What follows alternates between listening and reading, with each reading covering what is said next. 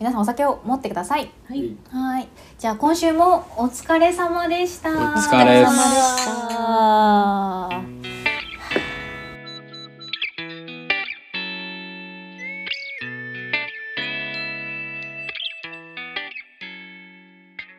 ダウナーズファッションパンチクラブ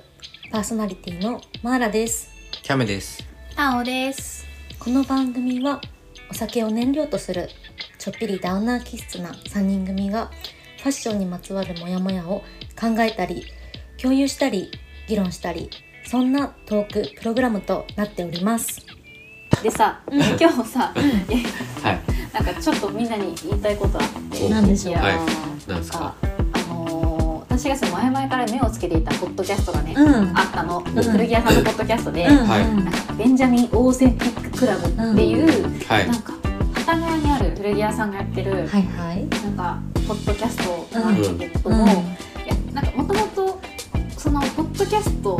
を知ってたのねその古着屋さんの。ねなんかその当時、んその古着とかお洋服のその我々 DFPC の仲間みたいなポッドキャストいないのかなみたいな、うん競合他社ねあ先ほどまあリサーチね我、まあ、言ったら、まあ、リサーチみたいな感じ でそう探してたんだけどそうそうでそしたらそうヒットして、えーで聞いてたのずっとであーなんか面白いなと思って、でそのなんかインスタ調べてみたら、うんあ店が近くにあるってうんなって、うんで行ってみようってなって、うねちょちょうどね先々週ぐらい、はいうんまあは一人タオがね一人でそうだ行っねたのよ勝ち込みに。い、うんで行ってなんかそしたらその、まあ、お店のさ、まあ、大谷さんっていううん人がいて、いやあちょっと話のさ流れで接客してもらってる中でちょっとポッドキャストしてるんですよね、うんみたいな聞いてますみたいな、うんあの、はいだもんねそうそうちょっと告白をうんして、 そしたら「ああマジっすか」みたいになってくれて、うんでで実は私もしてるんですよみたいな DNPC のことをこうちょっと出したら、うんはいそしたら「えもうコラボしましょう」みたいなそこ言ってくれて「えめちゃめちゃいい人」うんねねででねそ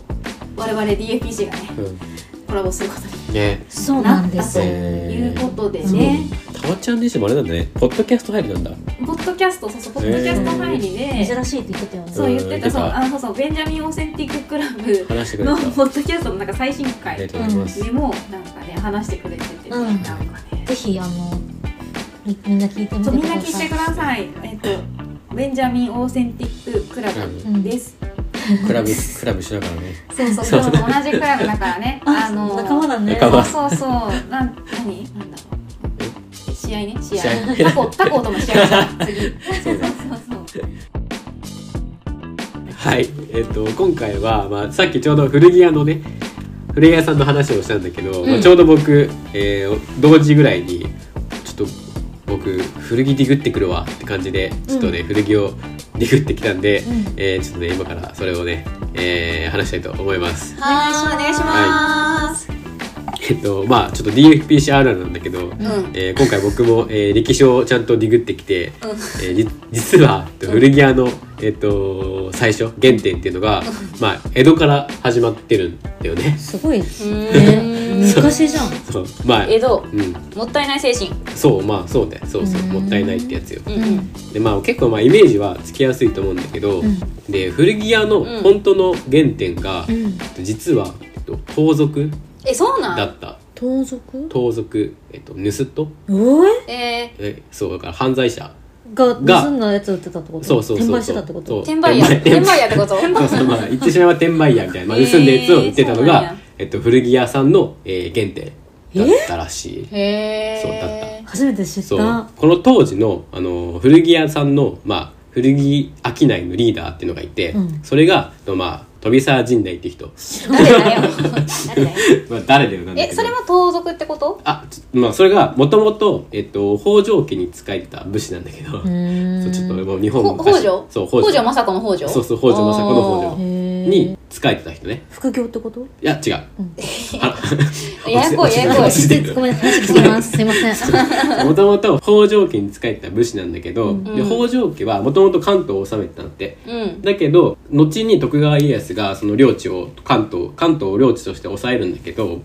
そうそれで北条氏は戦いに敗れるのね、うん。そうでで徳川家康が、えっとまあ、政権を握った頃に世の中が平和になっちゃったんだって、うん そあう、あ、はい、でそれでこの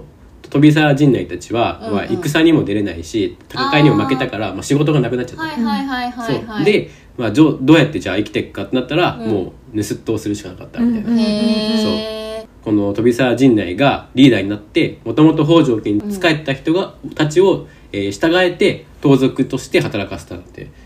そうでその中で、えー、飛沢陣内は、まあ、役人に捕まって、うんまあ確実に、まあ、死刑みたいなところそんな重い罪だったそのう相当重かったらしいまあわかんなへーいどのぐらいのレベルかわかんないけど相当重くて、へえまあよっぽど死刑だろうっていう時にこのこの飛沢陣内とは違ったらしくて、うん死刑が迫るとさうん「いやもう命助けてください」うんみたいな感じになるじゃん。うんだけどななぜか飛沢陣内は堂々としたらしくて、うんうんでそのそれを見て徳川家康は「いやお前すげえな」みたいな。うんいやだったらうん俺らにその犯罪者の情報をくれる代わりに、えっと、その命を助けてやろうみたいな。あーあスパイだそうへースパイそんななんかスパイえ何うん映画みたいな話だねえよっぽどなんかなんかああったんだそうろう相ね当なへんかこの飛沢陣内に感じるものがあったそすごいすごいなな、なんかすごいなんだろう商売うまいというかうそうそうまあそのねその堂々としたのもなんか交渉の一つなのかわかんないけどすえごーい武士としてもすごい、大河ドラマだうん、すごいだったのかなっていう感じへで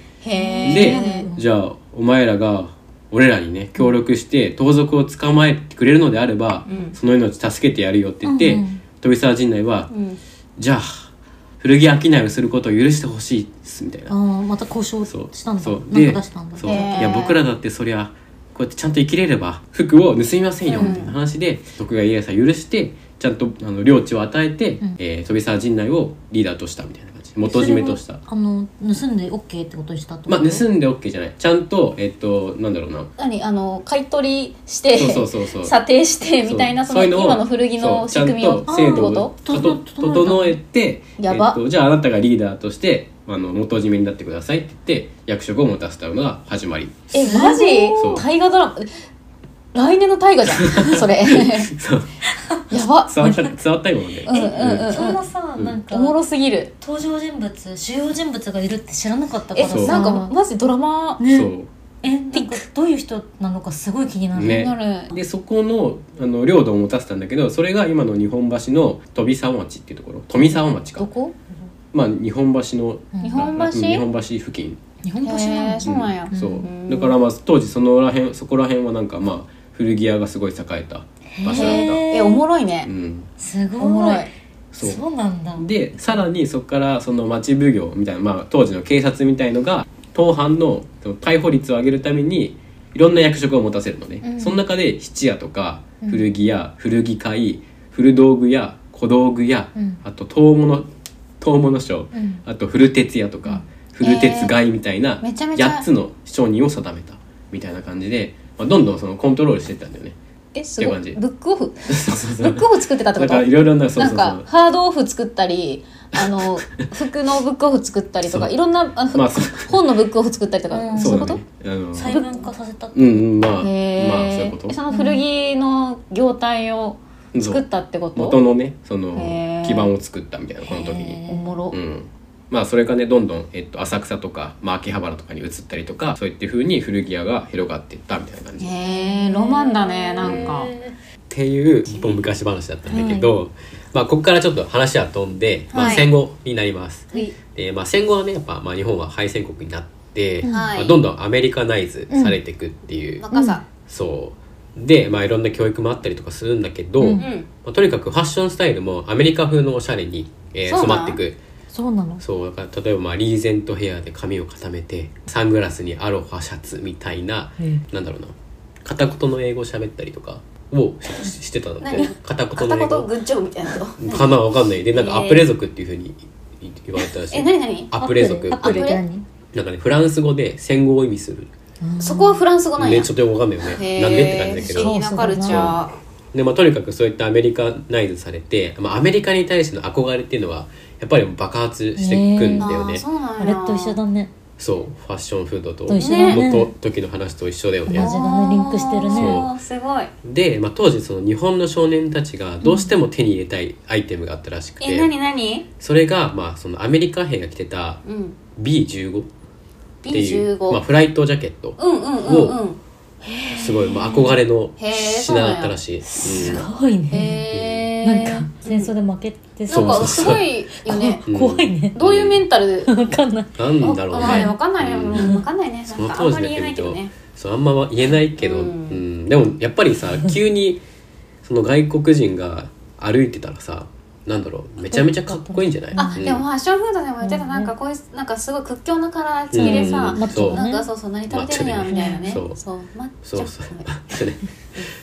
とにかくまあ憧れたうんらしくて、はいはでまあこの B15 はその当時、まあ、すぐには出回らなくて、いうんうんうんその朝鮮戦争が終わった、まうあ、ん1950年代半ばでやっとアメ横今の、まあ、うん今のっていうか当時のアメ横うんうんで、売っっとてるやんなそう皇室医療とししてうん販売されてったみたいな感じ、へえうんで今もそのアメ横っていうのはねそうミリタリーとか結構たくさあるのん、ねあるいっぱいあねるなんかねうん、っ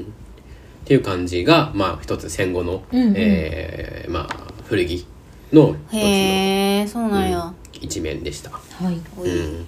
で、えっとまあ、本格的なファッションの、ファッション古着が始まるのが、えっと、1970年代が、はいえっと、日本のファッション的古着の始まりになりますそうなんだうんそうこれやっぱこの前話したファッションフードと一緒確かにえフな70る年代のファッションフードって何ァストフードおそおう全盛期マックとかなるほどマックが銀座にできたとか、うんあとカップヌードルヌードルとか、えめっちゃ文明開化やばうんへーこの時にやっぱ同時にフ熱いァ,、ねそうファッションも熱かったっ熱い時代なんやなていうへ年ーいいね、でまあ一つそのじ共通する時代背景として、うんそのなんかまあ戦後が戦後にねその経済成長というのはまあ一つあそそっのかそっか頂点を極めてその次へのステージに入っていくような年うんうんで、まあ、生産性とか合理性っていうのがどんどん優先されて、うんうん今ある環境問題みたいなのがうん今もあるじゃん環境問題、はいだけどそれがふつふつとなんか始まった年そうなのへー顕著に見えてきた年当時からそうだへかーら70年代ぐらいへーそうなんやからがこの年うんへーで、まあ、大量生産も当たり前になっていったみたいな年、はいはいはいうん、なるへそで、まあ、このファッションフードと共通点はやっぱりこのアメリカ主義、うんうん、アだメリかカら主義そうだからまあアメリカへの憧れ、うん基本的には根底がアメリカの憧れみたいなのがあるうーんそなるほど、うね、だから、えっとね、ファッション的古着の始まりも、えーアメリカ古着が始まりになあアってくメるリカ古着なんやそうへめっえちゃ同じじゃんフそうードと本当だそうなんだよで、まあ、一つ間違いなくこのファッション古着に影響してるカルチャーっていうのがあって、まはいあ、それが60年代から70年代にかけての世界的なムーブメントのヒッピうんーが、まあ、古着に間違いなく影響してるんだけどヒッピーそう、まあ、スタイルとしては、えーロン毛うんうんヒゲうんヘアバンドっていう感じで、まあ、あとベルボトムのジーンズみたいな、うん Yes とかまあなんかその物を大切にしようみたいな考え方とかああまああ禅の精神やそうそうそう、そういう精神性うん、精神性とかも、えっとこのファッション古着70年代の、えーファッション古着に影響してるそうなみたいんだな感じかな、ううんん日本もヒッピーいっぱいいたんだねそうだから結構ね同時期に日本もヒッピーっていうのいたはんだあったらしいね、うんまあ風天族みたいなで、まあ、70年代がファッションの古着の始まりなんだけど、まあ、ここからちょっと2000年代まで話していくんだけどウェイ大体70年代が古着の創世期、うん始まりの年で、うん80年代が古着の、えー成長期はいへーで90年代が一番盛り上がった年うんそうなんやになるで2000年代は、えっとまあ、いろんな、えー古着屋の形ができてきたきて出てきたみたいな感じかな、ううんで、まあ、創世期のこの70年代、はいえっと1972年に、うんまず下北沢に下北そうシカゴ1号店そんな歴史あるんだねそう全然知なかったすごいシカゴねそう72年うん、そう、まあ、超アメリカ人のね、えーへー大定番みたいな場所だよね。そうなんやねそ長ーうう。で、なんかもう一店舗、なんか伝説の古着屋って言われた極楽町ってうんいう、うんうん知そうってる聞いたことある知ってうん知ってる知っっててるいう店がオープンし、千駄ヶ谷にオープンしうたんうんらしい。うんうん今あうんんの今あるないよないない。うんで、 肩をつけてないで、まあ、古着とともに、なんか、ネオンサインのアメリカの雑誌とかが売られたりとか、うんまあ、レイヨンのシルクのアロハとか、うんまあ、そういうのが売られてたんだけど、うんで、まあ、当時の古着屋の、古着のアイコンとしては、うんえっと、バッファロースプリングフィールドのおおニール・ヤングへえそうなんが、まあ、当時の古着のアイコンだった。えそうなんや、うんえー、熱そうなんや熱い。うん熱いねそう、っていう感じ。へえまあ、70年代が、まあ、えっとまあ、こういった古着の始まりでうんで後の一大ブームを引き起こす裏腹の始まりでもあるえ70年代からそうリンクしてるのえもうそう始まってたん始まってた ?20 年前から、うん、どういうこで、まあ、それがど、こまあ、当時その 50s っていうまあ古着50年代の古着が、うんまあ、爆発的に売れたんだとけど70年代に50年代そうへえうんだからそれがまあ爆発的に売れた、まあ、火付け役がいて、ううんんそれが、えっと、山崎正幸さんっていう誰正義ではなくそう誰ミえっとこの人ュージ シャンミュージシャンではない、まそれ正義の方もさ それは正義の方ねもともと、えっと、新宿でスナックをやったんだけど、うんうんそれで、えっとまあ、新宿になんかちょっと終わりを感じて早くない終わり感じんの でなんかかっこいいやつらがいる原宿に、えっと店舗を移したのテスナックを。すごいへえですごい先見のま明あそうで最初はまあ50年代のまあペイントみたいなのをしてる店の雰囲気だったんだけどそれが当時キングコングっていう、まあ、スナックのうんを経営してて、うんそこから76年にクリームソーダっていう、えー古着屋をオープンするブティックだ古着屋ブティック、まあうんうん古着屋うんを、えーオープンするのがこのうん76年、へうええ今はこの人いやこの人も亡くなってるかなへださすけどがになくなってんじゃんそうだけど、えっとまあまあ、店はの、えっと違う形で残してて当時そのクリームソーダっていうのはそのロンドンとか、まあ、アメリカから仕切仕入れてきた50年代のスタイルっていうのを売り始めてた、え気になあるーこの人もえでねめちゃめちゃかっこいいよええそ絶う対かなんっこやいいでしょえままだあるま何がだあるクリームソーあダクリームソーダもうないあないんやないピンクドラゴンっていう店になってるあへえへええどこにあるのそれはえっと、キャットストリートうんうんうんやるのうんへえそうなんやもう神殿のように構えてるビルえ行きたうんへいえうんなるほどねそう、なるほどねがあるんだけど、まあ、うん当時そのロンドンからまず輸入してきた服、うん古着というのを、えっと、売って、まあ、それが爆発的に売れたんだよね。 50年代のロンドンの服そうへえでそっからこの50年代に可能性を感じて、うんさらにこのアメリカ、サンフランシスコで、うんえっと仕入れてきた服を売ったらもうそれもまたどんどん爆発的に売れてったみたいな西海え岸そうフティーズってどういう服フィフティーズはかなりあのん古き良きアメリカみたいなもううん分かりやすいので言うと、なんだろうサーキュラースカートに、うんまあなんかちょっとロカビリーっぽい感じのう雰囲気じゃないあそうだロカビリーそう、えーそうそうとかなんかあのまあアメリカングラフィティみたいなあえハニーあのパイ焼いたよみたいなあそうそうそう、うんそんな感じなんか、ああそういう感じのイメージあるな、へーなんかえブラックキャッツってわかるわかんない何このこのもうとにかくリーゼントと革ジャンみたいなさ、ああーうんうんうんうんうんうんうんうん、っていう感じへなんえかねそうだよね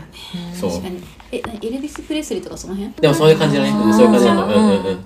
分からへんけどうんで、まあ、当時そのポパイもこの、あのぐらいで創刊になって、うんうんでアメリカンカジュアルファッションを、えっとまあ、紹介したんだよねポパイでえーそれもど,、えーどんどんなんか流行に拍車をかけていったみたいなえポパイの創刊何年なんポパイの創刊は70年代76年かなうーんちょうどこの時なんだそうで、うんポパイも西海岸のスタイルに、えっと目を向けて注目していったみたいな感じううんでさっき、えっと、タオちゃんが言ったような、えっと、アメリカングラフィティうんが、えっと、アメリカで公開されてね、うんえっと、73年にううんんでこれが、えっと、日本も翌年かな、えーうん公開されててうん74年か、うんでアメリカでは大ヒットしたんだけど、うんそう全然あそうなんや大ヒットしなかったっうーうんていう感じなんだけどじわじわ、えっとまあ、あの他の映画とあの抱き合わせでなんか上映されたりして、うんへーなんかそういったコアのファンっていうのがついていって、うんまあ、このサンフランシ徐ス々コにうんの、えっと、西海岸のスタイルが、まあ、この映画も一つその火付け役になっていったみたいへえそうなんやな、うん、重大な役割だったのねそうっていう感じ、うんうんううんん、であとはなんかね、まあ、当時その70年代のファッションは、まあ、アイビールックうんが、まあえーとま、結構そのマスだったのかなでそれでそのアメリカのハイソサイティ的な大学生たうんうんたちを真似たファッションの、うんまあ、カウンターカルチャー的なので、まあ、50年代のそうな古ん着だが流行ったカウンタえーカルえチャごめんーもう一回言ってえアイビーが当時メジャーなファッションだったの70年代70年代うのんうんえねめっちゃおしゃれじゃん、うんアイビースタイルなんて、うん当時のやつだったけどそれのサブカルとしてで50年代だったのその、まあ、古着みたいな、古着ええうん古着のスタイルへえそうなんや、え面面白いいねうん、うんだったらしい、へえそうじゃあ今の Y2K みたいな感じだじゃんまさに確かにまあいつあつながってくる、確かに、、うんうん、どういうこと今のね今今2023年あー4年確かにのうんうんうん確かに20 Y2K 年前じ今ゃ Y2K んちょうど、うんあああああえすごいおもろねうんなんかすげえなんか傾向が見られるうんねすげえわすごいねおもろいわこの70年代っていうのは、えっとうん雑誌の創刊っていうのもたくさんあってあーさっきも言ってたねそれなんかねつつながるねつフードとねあそうそうそうそうのんのんあんなあそうほんまそうやそうだからそういうのもあるんだけど、つながってるなまあ、古着で言うと、はいまあまず75年にはいメイドイン USA カタログ知ってる知ってるうんへが、まあ、発売されます知っえへえそうなんやえ見たことある見たことてなるいないけどえなんでしてんのね WWD のポッドキャストで聞いあたマジ本当さすがえーヘビーリスナーねさすがダブダ WWD のえーでまあこれねファッションとかアメリカのファッションとか、うんまあ、日用品っていうのを結構網羅してて、うんへとにかえくその当時の少年たちのハートをねとにかく熱くさせたみたいな雑誌これなんか物持ってえなどういう内容な物ものうん雑貨とかもあるえなんかね日私用品とかが知ってるのはね、うんニューバランスとあーかアメリカでニューバランス見てそれをその雑誌で取り上げたとうんか、うんうんなるほどそういう流行を持ち込んだんだって、うーんなるほどねあと他にはねさっき言ったポパイポパイ待ってポパイポパイポパイちょっと噛んだポパイポパイが76年に、えー創刊されてます、えーはーい昔なんだねそうすごいねでえっ、と75年に「チープシック」うんが、まあオリジナル版がアメリカで出版されてて、77年に日本に、えーまあ、日本訳が、えー出版されてます読んだことないんだよねそう今回僕それちゃんと買ってんもう隅々まで偉い隅々まえで教読えんてだほしい教えてほしい、ねね、教えてちょほっしといそれは後半あねりますあここにここにもあタりオちゃまんす持ってるもんね持タっオてちゃまんすカラーじゃんそう黄 色ね黄色今生日々し黄い色のスウェット着てるだけだけ どもカラーじゃんミッキーのね黄色ねそうとにかく反骨精神にあふれた本だから、まあ、ちょっとね最後、えー後半、えー紹介したいと思いますお願いしますお願いします超いいようんでまあ、とにかくこういった雑誌の創刊が、まあ、古着の人気に拍車をかけていったみたいな感じ70年代70年代、へえで、えっと、79年に、はいえっと原宿にサンタモニカがオープンしますおそおうこの間閉店したばっかりのサンタモニカそうねっていうのがオープンして、まあ、大体この80年代半ばぐらいまでにシカゴとか、えーサンタモニカあと今ないけどボイスっていう古着屋もうん古着屋がえっとまあもう名店が揃っていくっていうのがこの80年代半ば、へいえいな老舗がね揃ってるんやねそううーんうん、で、まあ、映画シーンっていうのも結構古着にね影響を与えてて、うんまあ、例えばほ、えっと83年の「アウトサイダー」っていう映画そうちょっと僕これ見れなかったんだけどえそれさマジで有名な映画なのうんでもトム・クルーズ若きあそうなんやトムクルーズへえ知まらあ、なか青ったへ春群青ぜ群青劇みたいな感じでそえの T シャツにジーパンみたいなスタイルが、あのーなんだろうなこれ渋カジとかにも結構大きなあそう影響をなんや与えてるらしいへえであとは「トップガン」とかねああ86年か、に公開されて、えっと、MA1 が飛ぶように売れた、うーうんーんそれも古着につながるなるほそうそうどそうねっていう感じ、ううんんで、まあ、80年代の雑誌といえば、うんえっと、えーブーンが創刊されてるブそーうンブなるほーどンうんなんかブーンっていうとやっぱナインティーズのイメうんうーんジ強いけどそうこれへーでで90年代に、えっと、このブーンが即ゲット指令みたいなのをあうんうんそうっていう雑誌のこの文言を出して、なんだろうなこの商品ゲットしろよみたいな感じではな今すぐ買いに走れよみたいなでそれでもこのヴィンテージファンがもうとにかく血眼になって、うんそれを探し回ったみたいなあームーブメントがある、うん、インスタとかもなかったからってことそうだね、まあうん雑誌の影響がすごい大きかった、だからとにかくこういう、まあ、この時代からだいたい映画とかさ、まあ、雑誌の影響っていうのはすごい影響力を持ってたうん感じううんんわかるなんかうん、なるほどねでうんでこのしこのと80年代の、えっと、まあコレクションも結構重要で、うんうんまあ、これ、まあ、超有名なんだけど「黒の衝撃うん」とあと「ボロルック」の発表、そうだねそうギャルソンと幼児が、うんえーボロルックを発表して、うんあの新品な完璧な服がおしそれだけがおしゃれじゃないよみたいな価値観の転換を示していったみたいあーすごないそういったボロルックみたいなのも発表されていく、うんうん、全然違うもんね当時の西洋の感じとねで、まあ、ここから90年代に入ってくんだけど、うんえまあ、90年代がまあ一気にそのヴィンテージがヴィンテージブーム、うん人気が一気に加速していくえ年にそなのる古着ブームやったの90年代は90年代そう一気にいろんなあのスタイルとか、まあ、ムーブームが起こった年、うんうんでマービンズうんが、えっとまあ、91年ぐらいにオープンしててあそうなんや何マービンズって原宿のうんあ原宿ののア古メ着カ屋ジショッさプんがね今もあるうん今もある一回ねタコちゃんと一緒に一回行えそう一回多分一緒に行った行ってる行ってる行ってるだからめめちゃめちゃこうリーバイスとかの種類とかめちゃめちゃいろいろあってもう老舗のって感じ超老舗って感じだね物量って感じだよね、超狭いけどねそうでまあ90年代いろんなスタイルがあるんだけど、うん一つが、まあ、92年からのグランジスタイル、ううんんうんうん、カート・コバーンうんが、まあ、古着のアイコンだったりとか、んうんまあ、俳優でいうとリバー・フェニックスリああリバーフェニッバクー・スフェニックス超かっこいいアイダホアイダホねきなのねマイプラ大イ好きプライベートアイダホそういいスタンド・バイ・ミーにも出てたでしょそうそうそそうおばけの弟、であとは96年のトレインスポッティング大好きうはいそうマーラマーラもう知ってるからマーラ ね食いつけもうてるマーラマーラマー ラめっちゃ大好き初対面の時にマーラに好きな映画聞いた時に、うんこれ多分ト見てトたレインスポッティングえやばいやつ一発目 でやば先生パンチすぎるしかも大衆居酒屋ねやば何それ覚えまだ覚えてる、やばいね嘘すごいわその先生パン チ反省そうまあそのユアン・マクレガーうんのチビティスタイルとか、そうまだよあねそう坊主にしたクールなスタイルが、まあスタ一つと一つのスタイルとして増えていくみたいな感じかな、へーうんで、えっと、この96年に女子ヴィンテージブームもある何それそれは、えっとまあ、パフィーがデビューしてる、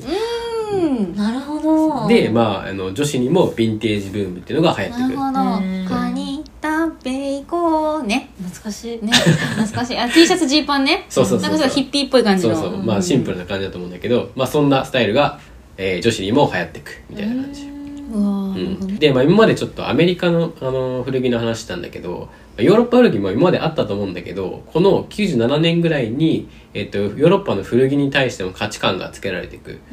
ていう感じで、まあ、その一つのお店がナンバー44っていう、まあ、原宿にあるえあ知っらん。たあった店、ね、そうなんや。そうへが、まあなんだろう、今までアメリカが主流だったのに対して、ヨーロッパの古着ユーもロインポートとして扱って、へーえー販売したみたいな。超最近だねそう、97年。ね、めっちゃ最う近。ん。そんなラグがあるんだアメリカとうね。ん、そう、まあ多分今までも裏ロンドンとかも行ったから売られてるとは思うんだけど、これそうちいょっったと文脈ちゃうみたいな感じだから。うんうんうんうんそのななんだろうそのモッツとかあーじゃなくて、うんもっとユーロのミリタリだからそうそう、ミリタリーー違うやつとかさそうそうそうなんかだから今普通に置いてあるようなヨヨーロッパのミリタリーウェアがここで置かれ始めたんじゃないかなって感へじ。え、ってなるほ感どじで、ねで、まあ90年代後半に、もう町田とか、町田そう、えー柏とか柏、大宮大宮あと藤沢ベッドタウンえっと神奈川県になる、藤沢だとかでうん全国で盛り上がりが広がっていくみたいな感じ古着えのそうそれななんなんべ微妙な土地じゃんみんななんかなんだろう東京がちょっと、なんだろえみうん港町とか、ベッドタウうンんベッドタウンってベこと、ッドタウンまそうなんや下確関か東の賃料は安いのかなやっぱこうベッドタウンじゃないそうかしならんだ、ん、あそうなんだ、うん柏ね、うんっていうとこうんうんであとまあ古着ブームで、まあ、代々木公園のフリマとかも人で栄えるそよううなんにだなっていく今と一緒じゃん今と一緒、えー長いねそうずっとね歴史は長いねへえ、そうなんうんやっていう感じがえっとまあ90年代まででしたはい、古着は結構映画とか雑誌とか、まあ、ミュージシャンからカレカルチャーが広がっていくうんうんで、まあ、根底にあるのが、まあとにかくアメリカへの憧れとか、うんいやまあ、むしろその日本人がアメリカ古着に価値をつけていくみたいな、うんうん逆輸入みたいなのが起こっていったみたいな、うんそうなんだそう、うねん、アメリカ人が気づいてなかったようなうんうんうん価値をつけていくみたいじゃあ古着は何なんかインポートっていう意味が強かったんだねなインポートあでもそう意思味がうな強んかったか日本人輸入あーそうそう日本人ってインポート好きじゃんあーうんうんじゃあうん古着っ確かてになんかそういう文脈が強かったんだろうねその、うん今海外のあー古着みたいなそうだねだからそこ日本うでん確か価に値があるあー人たちが一個あったんだろううんねねそうだねそんな気するわミリタリーウェアも日本軍ってあんま聞かないしねううんうんんだたからまに古着屋であるあるけどさ、うん日照旗が背中に書いてあるうんミリタリージャケ着れないッうんデイリーウェアじゃないじトゃ、うんん確かにそのインポートって意味が意味合いが強かったんだろうねなるほどうねんいやー確かにそうやなでまあちょっと数字で見ると分かりやすいんだけど、はい91年の時に、えっとアメリカからの輸入額が2億4千万だったのが、うん96年でうん約13億にいってる、え爆上がりだやからんもそんなことあるんやそう6倍以上6倍え以上そんなにそんなに需要えやばくない超伸びなたんでなんできっかけは何きっかけだからまあこういったあの、いろんなアイコンとかがいたりと今か話そうしたへー雑誌買ったっていうのがきっかけだったんだろうね、すごっうーんまあでも90年代は本当に花開いたんだうんね、ごいねそう古着が花開イいンたポート、うんあ古着のうーんそうなんやっていう感じでした、へえうん、はいちょっとじゃあ今から2000年代を話していくんだけども、はいまあ、2000年代は結構古着屋のなんか新しいスタイルとか出てくるんだよね。へで、まあ、例えばまあその古着屋さんで、えー古着と新品を両方に置くみたいな、えーあーお店が増えてくるああ、うんえセレクトしてるってこと新品まあそうセレククトもそうああだし、ねうん、そうだねだからまありょだからまあ消費者もまあ古着買ったりとか、えー新しい服ブランド買ったりとかみたいなそういった買い方も増えてて、まあお店もそういった店が増えてくる、うんううんんあとメゾンヴィンテージとかも増えてく何えっ、とディオールとかああブランド古着ですかそうそうそうそうまあなんかエルメスとかもそういう系じゃないかな、あああれねはいそうはいまあ日本のデザイナーズブランドも大体2010年ぐらいから出てきたり、まあ、一世とか幼児とか、うんギャルソンギャルソンとかが、えー古着シーンにも、えー出てるって感じかな2010年代からそう、そうなんだうんうん、最近最近だね、うーんであとはまあ雑誌以外の媒体がね、まあ、いわゆるインスタとかさ、うんうんまあこのポッドキャストとかも結構古着屋さんが多かったりとか、うんうんうんっていう、まあ、なんだろうお客さんとの距離が近くなったりとか、まあ、スタイルの提案の、まあ、幅とかうん仕方が増えてるって感じうかんな、ううんんうんうんなるほどね今ちょっと僕この「ポパイ」を元に、まあ、いろんなふうにリグってきたんだけど、うんうんこれが2017年に、えー出て出版されてて、うんでまあもう大体7年ぐらい今経ってる。そんなに前うんか、じゃあ今ってどんな風に古着って価値観変わってんのかなっていうのを、まあ、ちょっとねここから話していくんだけど、ほいまあ、今、えーやっぱり言われてるのが、えー持続可能な社会みたいなね、うんサステナサステナそうだよねビリティみたいな、えーまあ、業界の流れがあって、うんまあ、このサステナビリティの観点から、まあ、古着のね価値観が大きく変わってるんだよっていうのが、えー業界の流れかなっていう感じかな。うんうんうんうんうんはいでまあじゃあ次にちょっと古着のね別視点で、えー見ていこうかなっていうふうに思うんだけど、別視点うん、じゃあまあ今買う古着の話をしたじゃん。うんそれじゃあ次に僕らがまあ手放していく捨てる古着みたいな話なんだけど